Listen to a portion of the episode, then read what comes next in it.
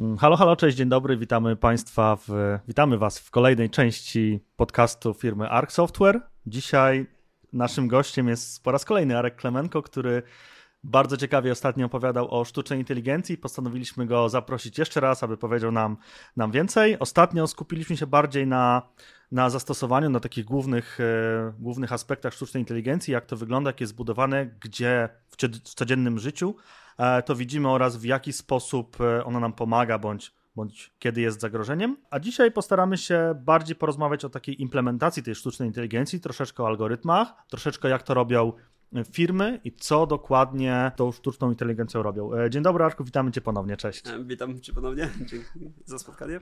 Bardzo, bardzo miło Cię po raz kolejny zobaczyć. E, myślę, że ten temat jest bardzo gorący i bardzo ciekawy. Tak jak mówiliśmy wcześniej, ja jest takim mega dużym buzzwordem.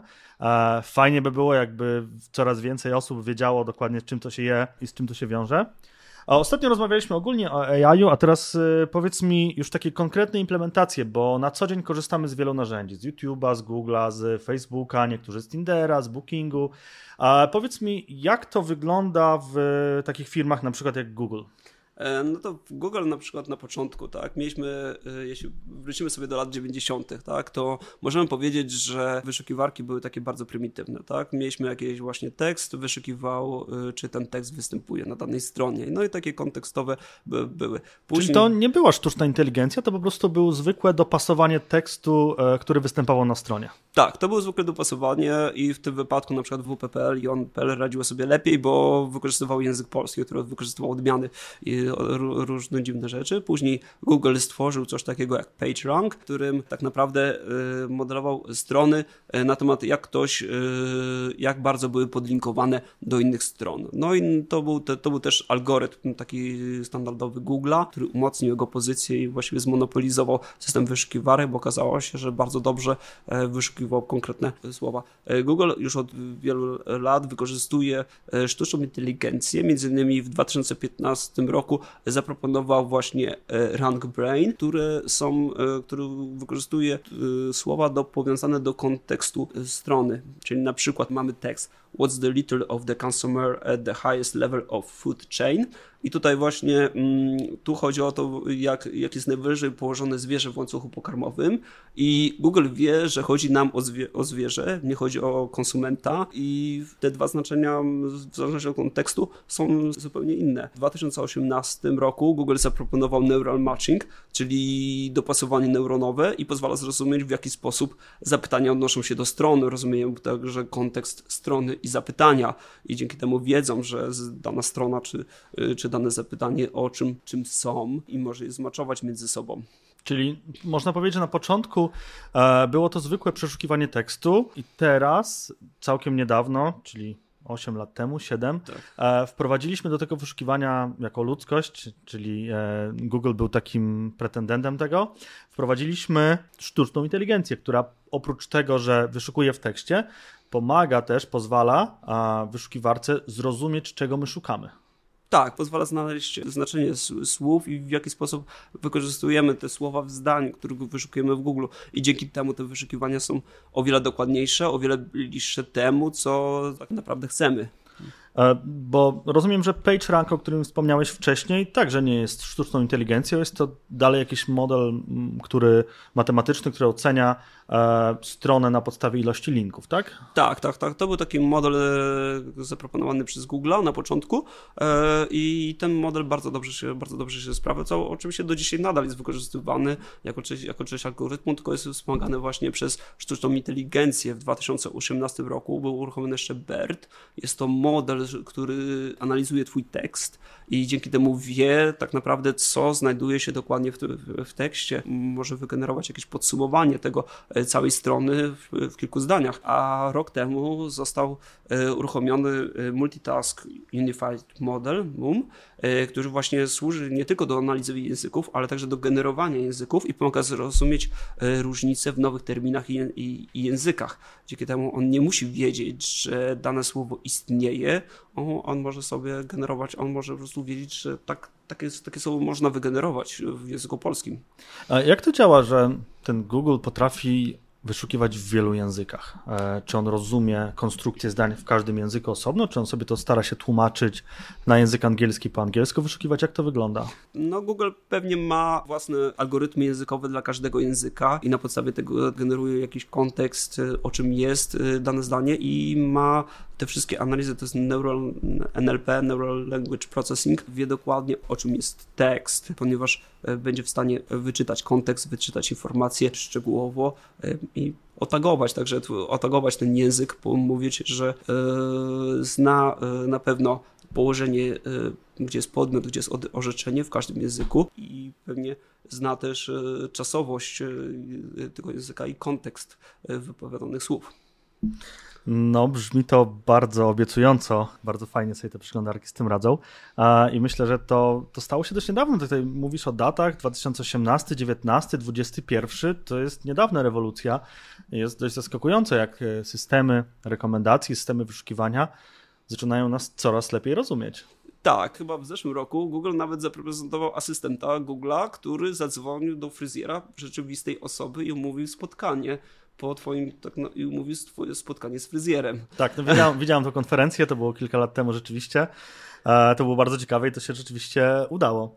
E, tak, no mówimy o Google, ale myślę, że nie tylko Google jest e, pretendentem, jeżeli chodzi o, o, o AI. Mamy wiele, wiele innych firm, które także w tej działce się rozwijają.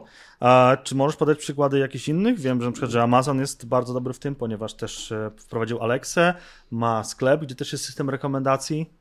Tak, Amazon bardzo silnie wykorzystuje właśnie systemy rekomendacji przede wszystkim w sklepie, podpowiada ci jakie produkty e, chcesz, e, chcesz kupić, a Amazon wykorzystuje trochę inny rodzaj rekomendacji, to jest item item, czyli produkt do produktu, czyli sprawdza na, na temat cechy produktów i na tej podstawie tworzy bazę produktów, które są najbardziej bliskie temu, temu produktowi, ponieważ e, w systemie rekomendacji, no, mm, jeśli mielibyśmy wykorzystywać użytkownika, to Amazon, ponieważ tych zakupów jest bardzo dużo, dużo w ciągu dnia, e, musiałby e, robić olbrzymie obliczenia, które byłyby za duże na to, żeby zaproponować ci, ponieważ e, to, dla ciebie. Więc o wiele szybsze jest analizowanie produktów i podobnych produktów do tego, które są najczęściej produkowane razem z produktem. No i oczywiście od wielu lat Amazon polepsza ten algorytm przy ustalaniu tego. Wydaje mi się, że oprócz tego, że to jest łatwiejsze, to nie wiem, czy się nie mylę, ale też jest chyba troszeczkę bardziej skuteczne, no bo dane o użytkowniku są dość ograniczone w porównaniu do danych o produkcie, ponieważ Amazon, to, to jest też moje pytanie e, do ciebie, e, ponieważ Amazon o nas wie, ma ograniczoną liczbę informacji, a o produkcie wie tak naprawdę wszystko, dodatkowo wie, z czym ten produkt był najczęściej kupowany, więc tak naprawdę ma pełną wiedzę o danym produkcie. No po części tak, ale po drugiej części wie, mm, gdzie jesteś, wie, jaką miałeś historię y, kupowania tych produktów, wie, co może wiedzieć tak naprawdę, co, co planujesz kupić w przyszłości, tak? Bo jeśli kupiłeś odkurzacz, no to może wiedzieć, że w przyszłości będziesz chciał kupić worki do odkurzacza i w tym wypadku zaproponować ci w reklamie worki do odkurzacza. No tak, to e, tutaj siłą jest chyba powiązanie wszystkich informacji, które mamy i na tej podstawie wyliczenie tego, co się najlepiej sprzeda. Tak, tak, tak. Co najbardziej byś był chętny kupić i, ten, i w, danym, w danym momencie i dzięki temu będzie wiadomo, że rzeczywiście to jest ten produkt, który chcesz.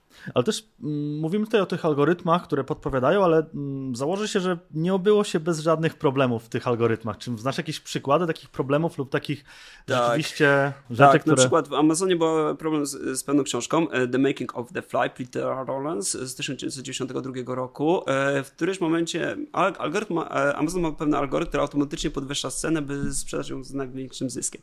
Natomiast błąd w ustalaniu ceny spowodował, że algorytm wypchnął tę cenę książki na poziom 23 milionów dolarów.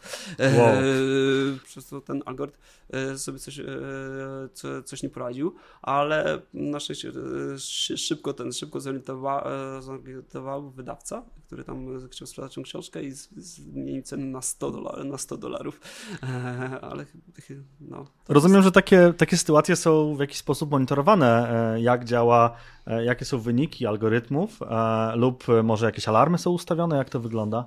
Tak, na pewno są e, sprawdzane, czy ten e, reagowany na pewne zdarzenia, że coś jest nie tak, ale no, możemy pomyśleć na przykład, że w, czy w systemach rekomendacji, jeśli e, algorytm rekomendacji po, podpowie coś źle, prawdopodobnie e, wypromuje coś, co nie powinien.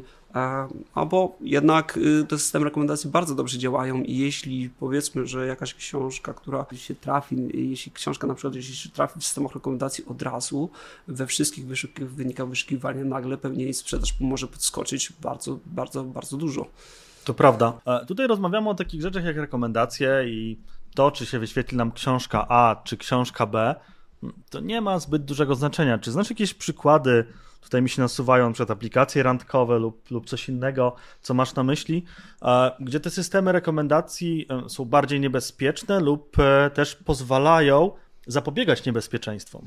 E, tak, no Tinder przede wszystkim jest aplikacją randkową i tam jest, e, i tam on wykorzystuje przede wszystkim trzy główne algorytmy. Pierwszą jest główna kontrola molestowania, czyli aplikacja wykorzystuje machine learning do automatycznego przesiewania obraźliwych wiadomości, więc jeśli pisze ktoś obraźliwe wiadomości, to e, Tinder może zablokować automatycznie taką informację albo przekazać tą informację do drugiej osoby, że ta wiadomość może być obraźliwa. Inną jest Smart Photos, która właśnie sprawdza, które z zdjęcia są najlepsze profilu i w tym wypadku Tinder wykorzystuje algorytm, że zmienia twoje zdjęcie pierwsze, które się pokazuje i na profilowej sprawdza, które właśnie ma najwięcej przesunięć w prawo, czyli pozytywnych i Tinder się chwali, że zwiększył szansę na, takie, na dopasowanie o 12%. E, no ostatnim algorytmem takim najbardziej jest Vectek, czyli algorytm uczenia maszynowego, by e, generować spersonalizowane rekomendacje na podstawie tego, co wpiszesz swoje e, upodobania i twoich tam machnięć w lewo, w prawo. Sprawdza właśnie twoją karierę, hobby, wykształcenie kariera osób, które polubiłeś albo których nie polubiłeś i wtedy sprawdza podobieństwo między tymi osobami dzięki temu może ci polecić jeszcze lepiej osobę, które, które ci się najbardziej podoba. Jest jeszcze Word to TV, który identyfikuje styl komunikacji użytkownika, slang, dialekt czy dobór słów w tym słowem. Dzięki temu może e, dopasować także osoby o podobnym, e, o podobnym stylu językowym. Jestem, jestem zaskoczony, nawet nie wiedziałem, że tyle algorytmów jest w tak prostej aplikacji, bo nawet od strony programistycznej a, lub też od strony użytkownika Tinder wydaje się bardzo prosty. Mamy bazę użytkowników, pod, podpowiadamy jednemu użytkownikowi na podstawie nawet lokalizacji lub losowo drugiego użytkownika w lewo, w prawo i to jest koniec. Tak naprawdę wiele osób związanych z programowaniem mogłoby powiedzieć, kurczę, no ja taką aplikację napiszę w dwa tygodnie i będę miał swojego własnego Tindera.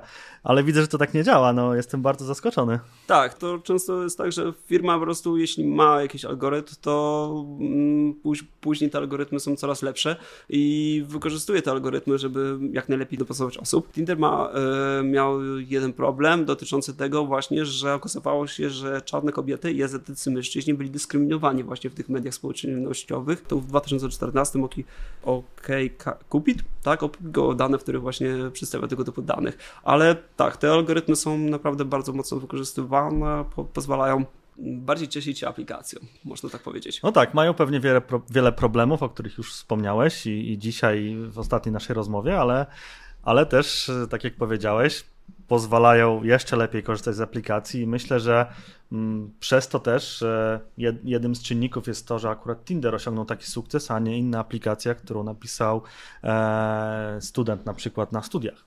E, powiedz mi, że tutaj, tutaj mówimy dużo o tych systemach rekomendacji, czy możemy zejść trochę głębiej, jak one działają e, pod maską, jak to wygląda od środka, bo tak mówimy, jakie są wyniki tego działania, ale ale jakie są typy tych algorytmów, co one robią i, i w jaki sposób są zaprogramowane? Okay. E, no przede wszystkim e, są dwa podstawowe takie algorytmy wykorzystywane w systemach rekomendacji. Jeden to jest Collaborative Filtering, czyli to jest powiązania między użytkownikami. Powiedzmy, że mm, są dwie osoby i one na przykład lubią podobny rodzaj filmów, więc zaproponuję także to, co druga osoba polubiła. Więc w tym wypadku wykorzystuje się właśnie taką macierz. W wierszach mamy użytkowników, w kolumnach mamy, w kolumnach mamy na przykład filmy, i, i na przycięciach mamy na przykład jak, jak ocenił dany film. No i y, algorytm takich właśnie rekomendacji stara się zgadnąć, y, jak prawdopodobnie byśmy ocenili dany, dany film, którego jeszcze nie widzieliśmy. No i problem pojawia się właśnie, gdy nie znajdziemy takiego powiązania z innymi użytkownikami, bo dany użytkownik obejrzał na przykład tylko jeden film albo nie obejrzał go wcale. wcale.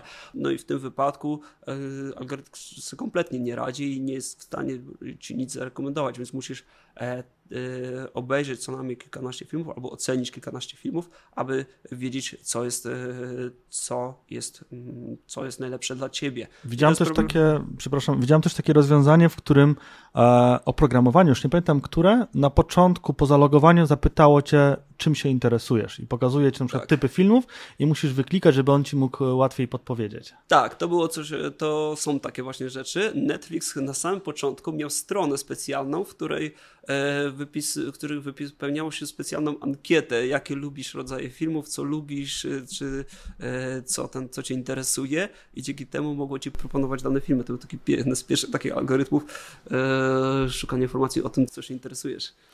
Jest też drugi chyba problem, to też jest pytanie do ciebie, Niektórzy użytkownicy używają niektórych aplikacji, na przykład Facebooka, Instagrama, tylko do konkretnych celów, na przykład do umawiania się na jakieś spotkania lub tylko do Messengera i często na przykład lajkują strony swoich znajomych, na przykład pizzerie, gdzie na przykład oni nie lubią pizzy. E, jak sobie algorytmy z tym radzą? Czy, czy to jest dla nich już e, e, koniec? To znaczy, że, że taki algorytm nie będzie wiedział, co potrafi użytkownik? Mm, jeśli chodzi o takie algorytmy, no to możliwe, że Facebook y, prawdopodobnie jest w stanie wychwycić, jak bardzo coś lubisz, czy, czy klikasz po prostu na lewo i prawo. Jeśli w tym wypadku twoja siła oddziaływanie jest trochę mniejsza i dzięki temu wie, że twoje zaangażowanie e, w jakieś ocenianie jest trochę, jest trochę mniejsze, a więc twój użytkownik może, może być inaczej, e, inaczej markowany. No i w systemach rekomendacji też jest tak, że różni użytkownicy mają różne profile oceniania, tak? Niektórzy bardzo, bardzo mocno oceniają, niektórzy bardzo, bardzo słabo, niektórzy są bardzo rygorystyczni i przez to wychodzą różne systemy rekomendacji, ale tego typu rzeczy jest, można, można zniwelować w algorytmach, ponieważ w przypadku Collaborative Filtering sprawdzamy tak naprawdę powiązanie ze wszystkimi e, filmami, które się oceniło, a nie tylko ten, a, ale a powiązanie między użytkownikami e, jest też ważne. Brzmi jakbyśmy nie mogli trochę od tego uciec. Wszędzie nas profilują, wszędzie sprawdzają i tak naprawdę jeżeli korzystamy z jakiejś aplikacji, to wydaje mi się, że nie ma od tego ucieczki.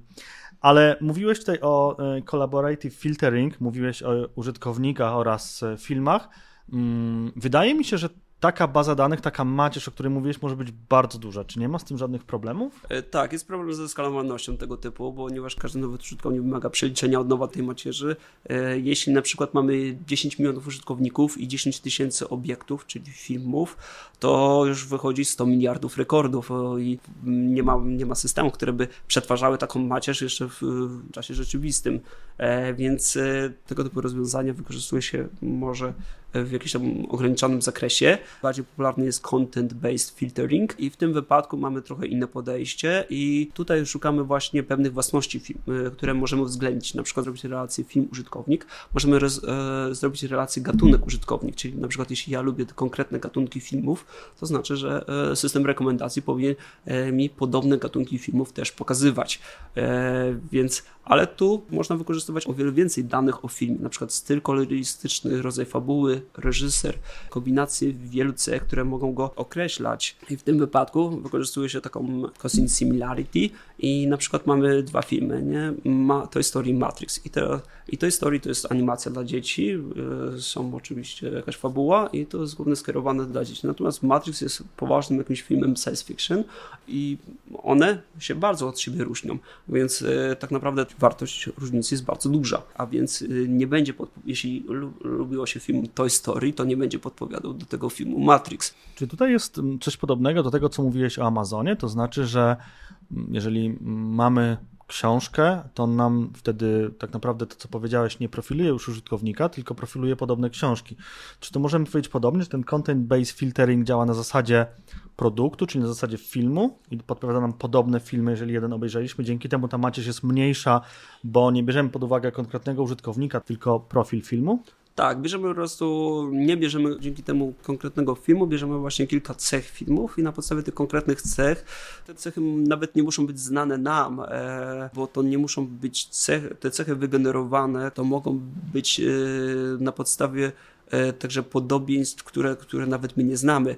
I algorytm jest w stanie takie, takie rzeczy wychwycić, jeśli na przykład oglądaliśmy film, na przykład, które mają na przykład kolorystykę niebieską, i nawet tego nie wpiszemy, ale dużo osób na przykład oglądało tego filmu, które mają taką kolorystykę, na przykład niebieską, jakieś niebieskie cienie, e, to w którymś momencie po prostu algorytm może pomyśleć, że a, może, możemy wrzucić takim, taką cechę do content-based filtering i zobaczyć, o, to jest, ta, to jest ta, ta cecha, po której możemy rozróżniać też filmy między sobą, a te, tej informacji nawet nie może, nie musi być bezpośrednio w, w danych, które są. My jako ludzie chyba bardzo mało znamy jeszcze ludzki mózg, jak on działa. I czy nie wydaje ci się, że takie algorytmy, tak jak powiedziałeś, często widzą podobieństwa tam, gdzie ich nie ma, albo nam się wydaje, że ich nie ma? Mm, mózg, bo my dalej chyba nie wiemy, dlaczego coś nam się podoba. Dlaczego, albo wiemy w jakimś ograniczonym stopniu. Algorytm też tego nie wie, ale może wykryć pewne podobieństwa, że skoro nam się podobał kolor niebieski, to może to jest klucz do naszego, do naszego mózgu, tak? I, i, I to jest rozwiązanie, taki system rekomendacji.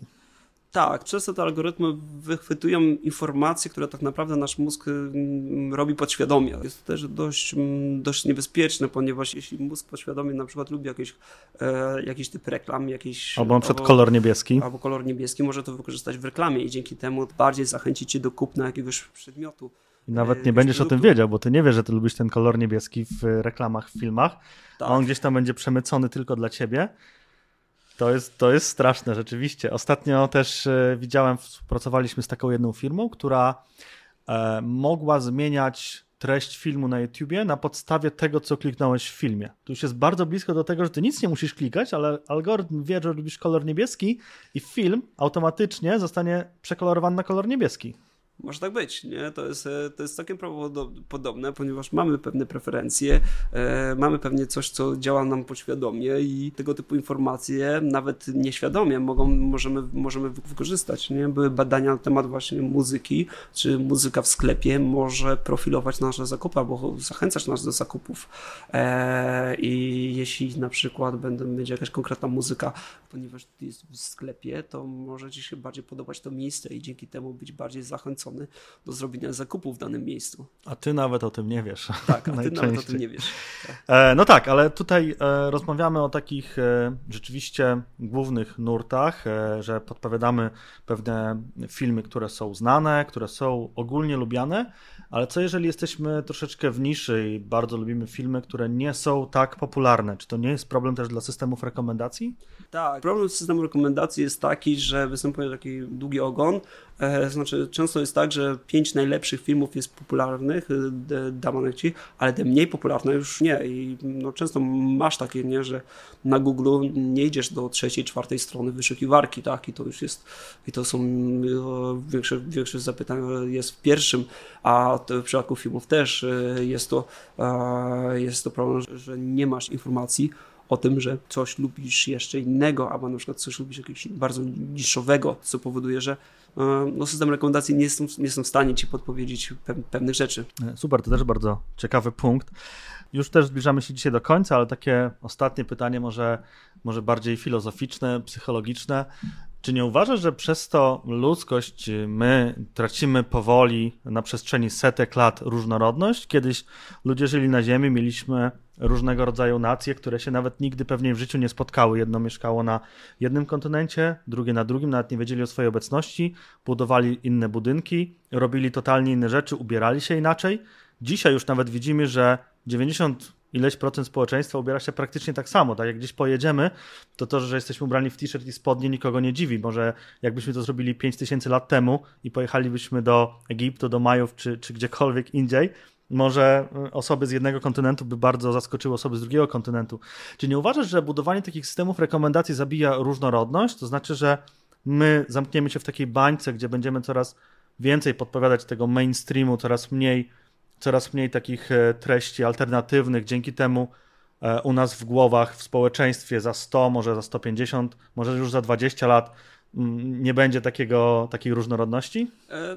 Tak, e, to jest główny problem globalizacji, tak? Jeśli e, od kiedy zaczęły się dostęp do telewizji dla, każdego, dla każdej osoby na świecie, e, nagle, nagle, wszyscy zaczęli, nagle wszyscy zaczęli kupować McDonaldzie, kupować Coca-Colę. Problem ogólny globalizacji powoduje, że jest, jesteśmy bardziej zunifikowani i coraz mniej różnorodności. Systemy rekomendacji na pewno jeszcze to bardziej popychają. Widzimy to na przykład na, na podstawie filmów, tak? Filmy są ogólnie bezpieczne, ponieważ, ponieważ producenci, którzy produkują, producenci, którzy wykładają pieniądze na te filmy, chcą, żeby film zarobił, a, a najlepiej zarabiają filmy bezpieczne, czyli takie najbardziej mainstreamowe, a przez to może to jeszcze bardziej pchać ludzi e, do e, do produkowania tego typu filmów, a potem oglądania tego typu filmów, więc e, widzimy, że filmy są bardzo podobne do siebie, a w przyszłości no, może powoduje, że mniej wydajemy na, przykład na, nie, na, na coraz nie mainstreamowe e, media. No ten problem różnorodności zakładam, że jest znany twórcom, skoro my o tym wiemy i, i twórcy filmów, e, twórcy treści, czy też firmy takie jak Netflix e, tworzą te algorytmy, zakładam, że znają ten problem różnorodności. Czy uważasz, że uda się to przezwyciężyć, że ta informacja, że może psycholodzy lub inne działy nauki wyprą trochę, e, wyprą trochę te, że tak powiem w cudzysłowie, pieniądze z rynku i że ważniejsze stanie się rozwój społeczeństwa taki globalny, niż tak jak powiedziałeś, e, tylko, tylko pieniądze, które, które są ludzie w stanie zapłacić za film? No myślę, że tak, że jeśli ten, jeśli systemy, systemy różne e, się odpowiednio dopasuje, myślę, że dzięki tam różnorodności będą w stanie generować jakieś E, że, e, jakieś nowe rzeczy. E, dobrym przykładem są systemy, systemy GAN, które generują na przykład nowe obrazy, nowe, no, nowe, nowe treści, nowe wideo, które nawet my sobie możemy nie wyobrazić. Więc wydaje, więc wydaje mi się, że to wszystko zależy od tego, kto, kto będzie robił i, i kto będzie w przyszłości nad nimi zarządzał i liczę, że na pewno będą coraz lepsze i coraz bardziej różnorodne a, i też lepsze. W pytaniu zasugerowałem, że to może człowiek, jakiś psycholog lub e, e, socjolog mógłby nam w tym pomóc, ale ty też fajnie nawiązałeś tutaj, o czym nie pomyślałem wcześniej, że to AI samo może nam w tym pomóc. Czyli sztuczna inteligencja, która nam teraz wprowadza nas w taki róg takiego, takiego globalizmu, może nas z tego też wyciągnąć. Tak, sztuczna inteligencja może podpowiedzieć nam, że no, jest tutaj, są tu pola do manewrów i może sam wygenerować, powiedzieć, że w sumie mógł, można, można to zrobić inaczej i tego, tego żaden człowiek może nie wymyśleć nie, nie, wygenerować, nie wygenerować. Nie? Może, może nawet w przyszłości sztuczna inteligencja będzie pomagała w rozwiązywaniu różnych problemów e, typowo e, naukowy, naukowych i dzięki temu, i dzięki temu nauka będzie mogła jeszcze szybciej, e, jeszcze szybciej się rozwijać. Bardzo ciekawa rozmowa, dziękuję Ci za to podsumowanie i mamy nadzieję, że sztuczna inteligencja, jak już rozwinie się jeszcze bardziej niż jest teraz, to będzie nam bardziej pomagać niż przeszkadzać. Naszym gościem po raz drugi był Arek Klemenko, specjalista od e, AI, od sztucznej inteligencji. Dziękujemy Ci bardzo za rozmowę i mam nadzieję, że do zobaczenia w przyszłości. Dziękuję. Piąteczka.